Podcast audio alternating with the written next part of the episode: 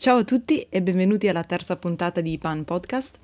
Eh, vi ringrazio ancora per gli ascolti all'ultima puntata e vi ringrazio anche del fatto che continuate a darmi dei, dei giudizi, insomma delle critiche positive, negative, dei consigli e sono sempre ben accetti e anzi vi invito, vi invito a continuare a farli perché voglio continuare a migliorare, voglio continuare a fare cose che, che piacciono sempre di più a voi e a me eh, nel farle e vi, mi scuso già per il rumore che sentite forse di sottofondo, ma fuori dalla mia casa stanno tagliando l'erba e mh, a 5 metri ho la lavatrice che sta facendo la centrifuga e quindi mi dispiace se, se sentirete questi rumori di sottofondo, ma insomma speriamo che la mia voce riesca a superarli. Eh, Com'è andata questa settimana? Beh, è stata un po', un po', difficile per diverse cose che mi sono successe, ma specialmente eh, due cose mi sono successe riguardanti il pane che davvero credo sia utile condividere con voi. Dovevo fare del pane per per un'amica, per un evento di un'amica e insomma ci siamo messi d'accordo, devo fare 5 pagnotte e mi metto a farle venerdì e mh, mm, scopro a metà processo, quindi dopo mezz'ora di, di, di lavoro, che ho sbagliato tutto. Do la colpa alla bilancia, do la colpa all'idratazione sbagliata,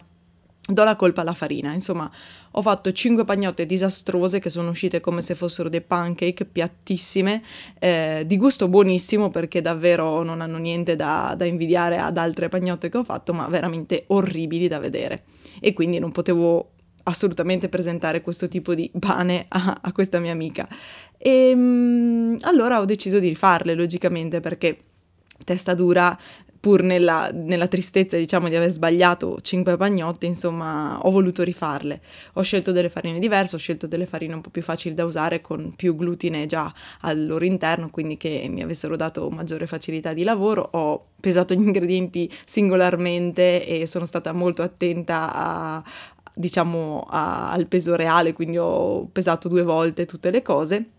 e ho cucinato altre 5 pagnotte che sono venute meravigliose davvero eh, anche l'interno l'alveol- l'alveolatura è una delle migliori che io abbia mai avuto. Hanno lievitato circa 22 ore in, in frigo e 8 fuori da frigo prima di essere messe mh, a ritardare. E quindi insomma un processo molto lungo che però veramente ha dato un risultato buonissimo che è stato apprezzato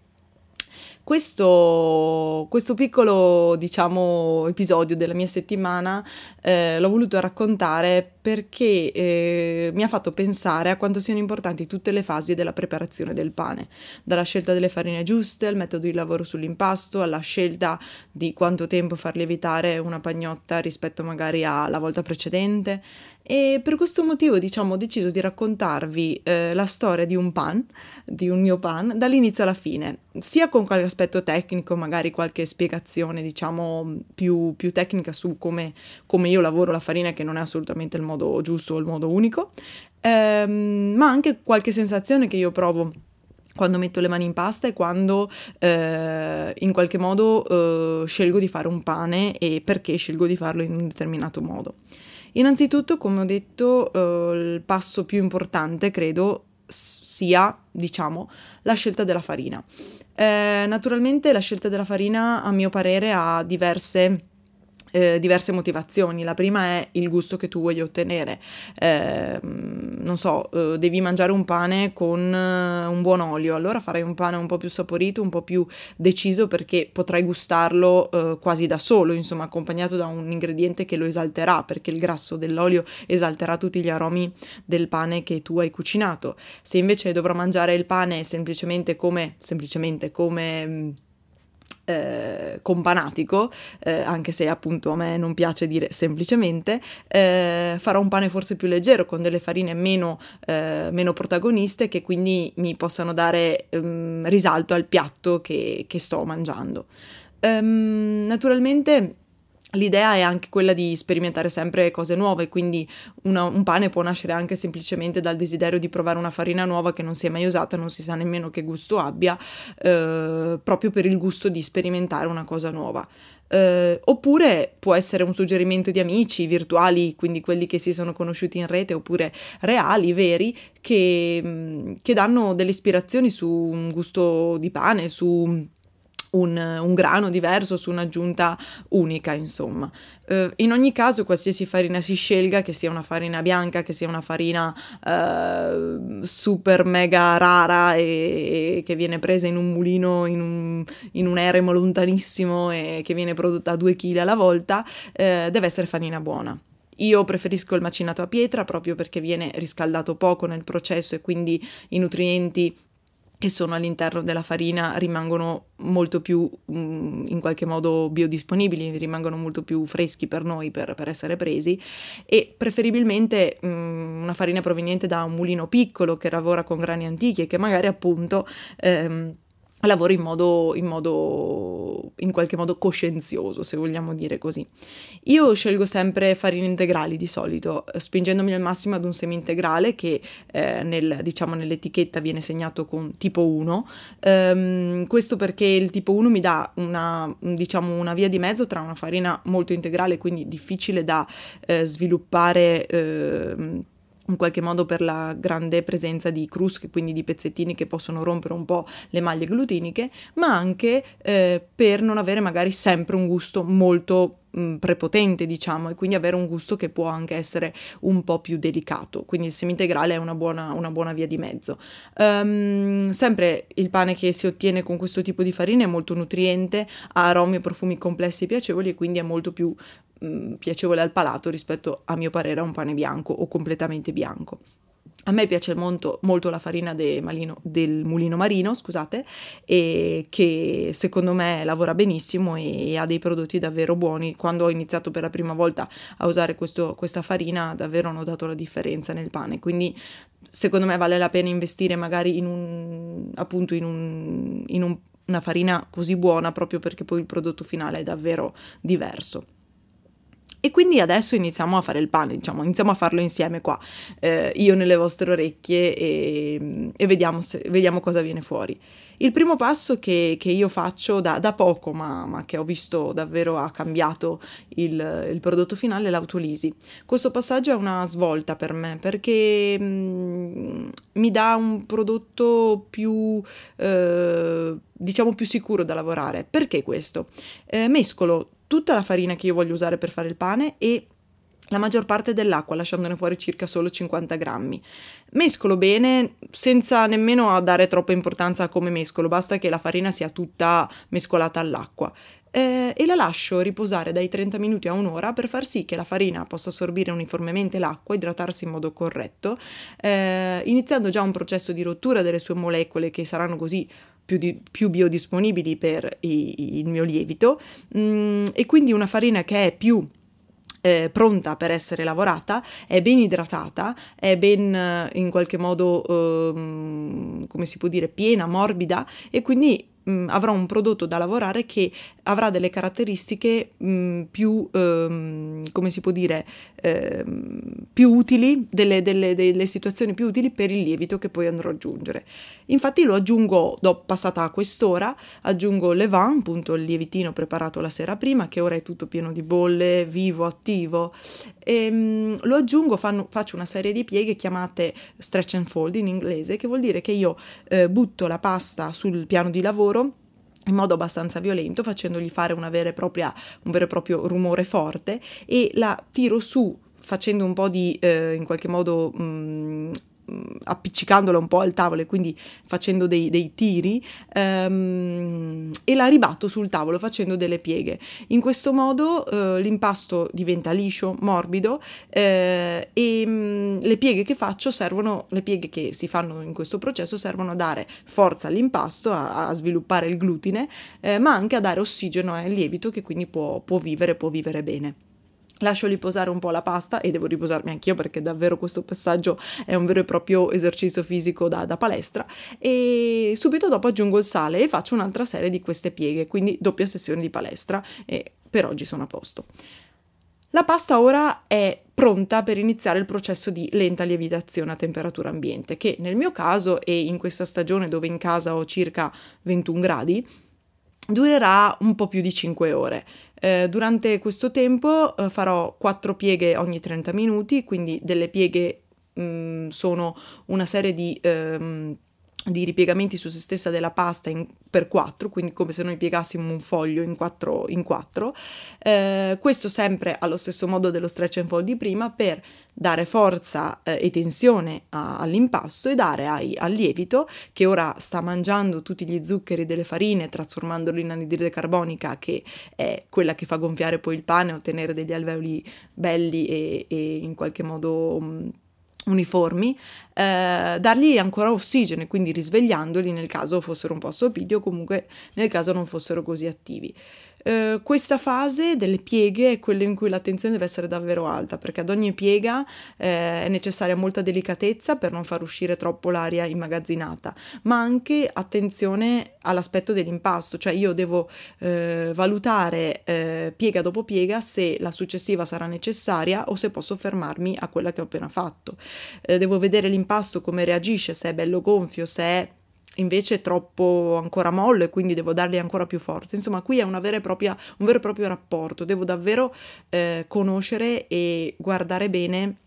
quello che è l'impasto in quel momento lì. Cioè non posso avere una ricetta che mi dice 8 pieghe eh, ogni 15 minuti e fare 8 pieghe ogni 15 minuti senza nemmeno guardare l'impasto, perché questo non è, non è quello che, che è fare il pane a pasta madre, secondo me.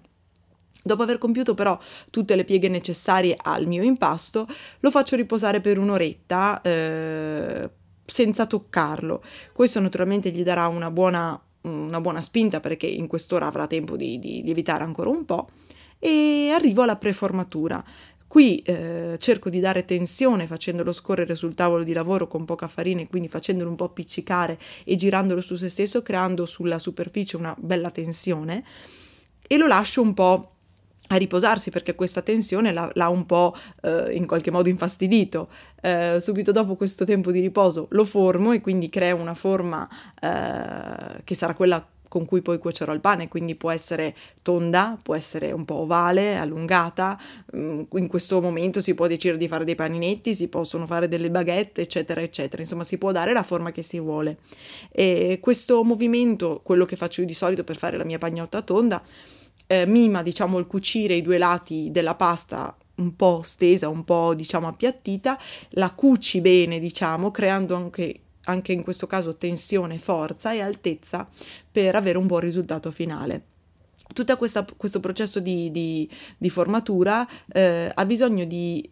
una mano delicata proprio per il fatto di non far uscire l'aria che, che abbiamo con tanto tempo fatto andare dentro, eh, ma anche allo stesso tempo mh, devono essere delle mani che riescano a governare un impasto molto morbido, molto delicato, eh, devono essere allo stesso tempo carezzevoli, ma anche eh, diciamo severe, devono indicare la direzione dove tu, puoi far, dove tu vuoi far andare il pane devi tu dare la forma al pane, non è il pane che deve dirti che forma vuole. L'impasto formato quindi viene messo nel cestino di lievitazione, il mio è fatto di bambù arrotolato su se stesso, questo anche come bellezza dà un disegno al pane poi in cottura che ha delle piccole linette circolari, ma ci sono cestini diversi senza pieghette con all'interno dei panni che, che appunto evitano questa, questo, questo disegnino. E, e, in questo cestino, devo dire, passerà un bel po' di tempo. È, è la sua cameretta dove lui passa molto tempo e, e si diverte e cresce. E il primo, il primo, momento che passa in questo cestino è due ore circa, naturalmente, o fino a quando il pane non è cresciuto circa, de, del circa 30%, eh, rimane a temperatura ambiente. Qui mh, naturalmente mh, abbiamo il momento più complesso della, della, preparazione del pane perché dobbiamo imparare a giudicare quando l'impasto è pronto per essere spostato in frigo e solo l'esperienza e tanti errori ci daranno una maggiore sicurezza. Io ancora non ho questa sicurezza perché dobbiamo riuscire a valutare quanto è il 30% o comunque quanto è una lievitazione sufficiente affinché poi in frigo non venga completamente spenta. Eh, la, diciamo il mettere nel frigo l'impasto è semplicemente utile per ritardare la lievitazione, quindi dare una, una lievitazione più lunga eh, che però eh, è molto più lenta appunto. Eh, questo serve sia a dare maggiore complessità di aromi e acidità al pane, eh, ma anche eh, a te come, come panificatore eh, avere il tempo di cuocerlo un po' quando vuoi, nel senso puoi dire ok, oggi non ho tempo di cuocerlo perché devo andare al lavoro, devo andare da, da una mia amica, eccetera, e posso cuocerlo stasera, ad esempio, perché l'ho ritardato per 8 ore. La, la, il tempo di ritardo può essere dalle 5 ore alle 30 ore, naturalmente tutto dipende da quanto il pane lievita, quanto cresce, come si comporta, quanto idratato è, com'era la farina, com'è l'umidità quel giorno nella tua casa, eccetera, eccetera. Ci sono miliardi, miliardi di variabili. Ehm, naturalmente eh, il, quanto tempo di riposo c'è da, da, da, fargli fare è una parte complessa da giudicare che non può essere scritta in una ricetta. Ancora adesso io sono molto incerta e spesso mi muovo in base alle mie mani. Io lo sento, se io lo, lo, lo presso un po' e la mia impronta torna su ma non troppo velocemente, allora è pronto per il forno. Ma anche questo metodo, come vedete, è molto empirico, non è mh, scientifico, non posso dire ecco, è assolutamente pronto. Ma con l'esperienza, insomma, ho imparato a capire che quando vedo l'impasto che è bello pieno, bello bello, eh, diciamo, turgido e a questo tocco torna indietro ma non troppo velocemente, mm, insomma posso dirmi abbastanza sicura che l'impasto è pronto. Ehm, dopo questo tempo di ritardo, che può essere appunto più corto o più lungo in base alle necessità e in base alle situazioni esterne, eh, si arriva al forno. Il forno che deve essere preriscaldato dentro, eh, con dentro la pentola nella quale si cuocerà il pane. Come avete visto nello scorso episodio ho detto appunto che io uso una Lodge di, di Ghisa, un Dutch oven, e mm, appunto lo lascio dentro, lascio dentro questa pentola per mezz'ora a 250 gradi. Quando è passata mezz'ora, comunque quando il forno è bello bello caldo, metto il pane nel forno, nel, nella pentola di ghisa, chiudo la pentola di ghisa, metto nel forno per 20 minuti coperto, scopro dopo 20 minuti e lascio ancora mezz'oretta scoperto. E qui l'ansia è ai livelli più alti del mondo, perché quando tu scopri eh, dopo i primi 20 minuti in forno eh, la pentola, insomma, e scopri il pane, eh, lì, insomma, lì ti sei giocato tutto, perché lì vedrai se c'è una buona, una buona spinta nel forno, se c'è stata una bella levitazione, se il tuo taglio è stato giusto e quindi si è ben aperto e ha formato una bella orecchia. Insomma, qui è veramente come si può dire, il... qui è un terno all'otto, ma è davvero la, la sorpresa più grande che l'impasto ti può dare. E ehm, mh, prima di metterlo in forno, però, eh, c'è stato il taglio, appunto, che ho appena detto, con una lametta molto affilata. Io per crearla ho comprato delle lamette, quelle da barba eh, degli uomini, insomma, e, e dei bastoncini da ghiacciolo e mi sono fatta una mia lametta e si praticano dei tagli sull'impasto. Questo è fatto per favorire una buona crescita in forno, dando una direzione precisa all'uscita dell'aria in cotture. Quindi ogni pagnotta eh, che tu tagli in un determinato modo crescerà seguendo la direzione del taglio. Ehm, ma anche per rendere unica ogni pagnotta, cioè dare una tua firma, diciamo, a, a, al pane. Eh, questo naturalmente è un retaggio antico, perché una volta eh, non si avevano i forni, eh, ognuno non aveva il forno a casa e quindi si faceva l'impasto e si portava nei forni collettivi una volta a settimana oppure due volte a settimana. E naturalmente quando tanti portavano il loro pane si rischiava di confonderlo e quindi si creavano dei, delle firme, quindi dei tagli fatti in diverso modo eh, che facevano capire poi una volta cotto il pane che quello era il mio e quello era il tuo. E quindi anch'io sto sviluppando diciamo delle diverse firme che, che sono sia di bellezza ma appunto anche di, di utilità per la cottura. Una volta cotto il pane eh, deve raffreddarsi purtroppo per tanto tempo, eh, deve essere completamente freddo e mh, mm, proprio per permettere all'interno di perdere un po' della sua umidità, per favorire lo sviluppo di tutti gli aromi e profumi, ma anche per avere la possibilità di un taglio più uniforme migliore, più netto, meno sporco, che non sporca il coltello, che non è ancora umido e quindi che non tira la pasta e non la, non la rovina, non rompi eh, diciamo la struttura che si è formata dopo tutto questo tempo di lavoro. Eh, l'ultimo passo è quello di assaggiarlo, godersi il frutto di un lungo lavoro, eh, che però è ripagato dalla bontà del prodotto, che appunto ha, ha, delle caratteristiche davvero uniche, proprio perché l'hai fatto in così tanto tempo e perché l'hai fatto tu. E quindi è davvero unico, è un prodotto lento, ma che è unico proprio in ogni, in ogni parte, perché non è mai uguale a, a quello precedente e non sarà mai uguale a quello successivo. Quindi questa è un po' la mia storia del pan, è naturalmente una storia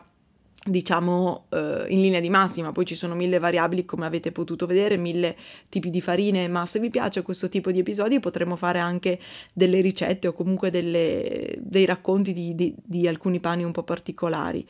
E ehm, quindi per, per, l'episodio di oggi diciamo abbiamo finito, io vi ringrazio tantissimo di avermi ascoltata e di ascoltarmi sempre, eh, ringrazio ancora Chiara per, per le grafiche e per il supporto a questo progetto e vi auguro una buona settimana e vi anticipo che la prossima, la prossimo episo- il prossimo episodio sarà la prima intervista con una persona davvero speciale, una cara amica. E quindi non mi resta che augurarvi una buona settimana e buon pane.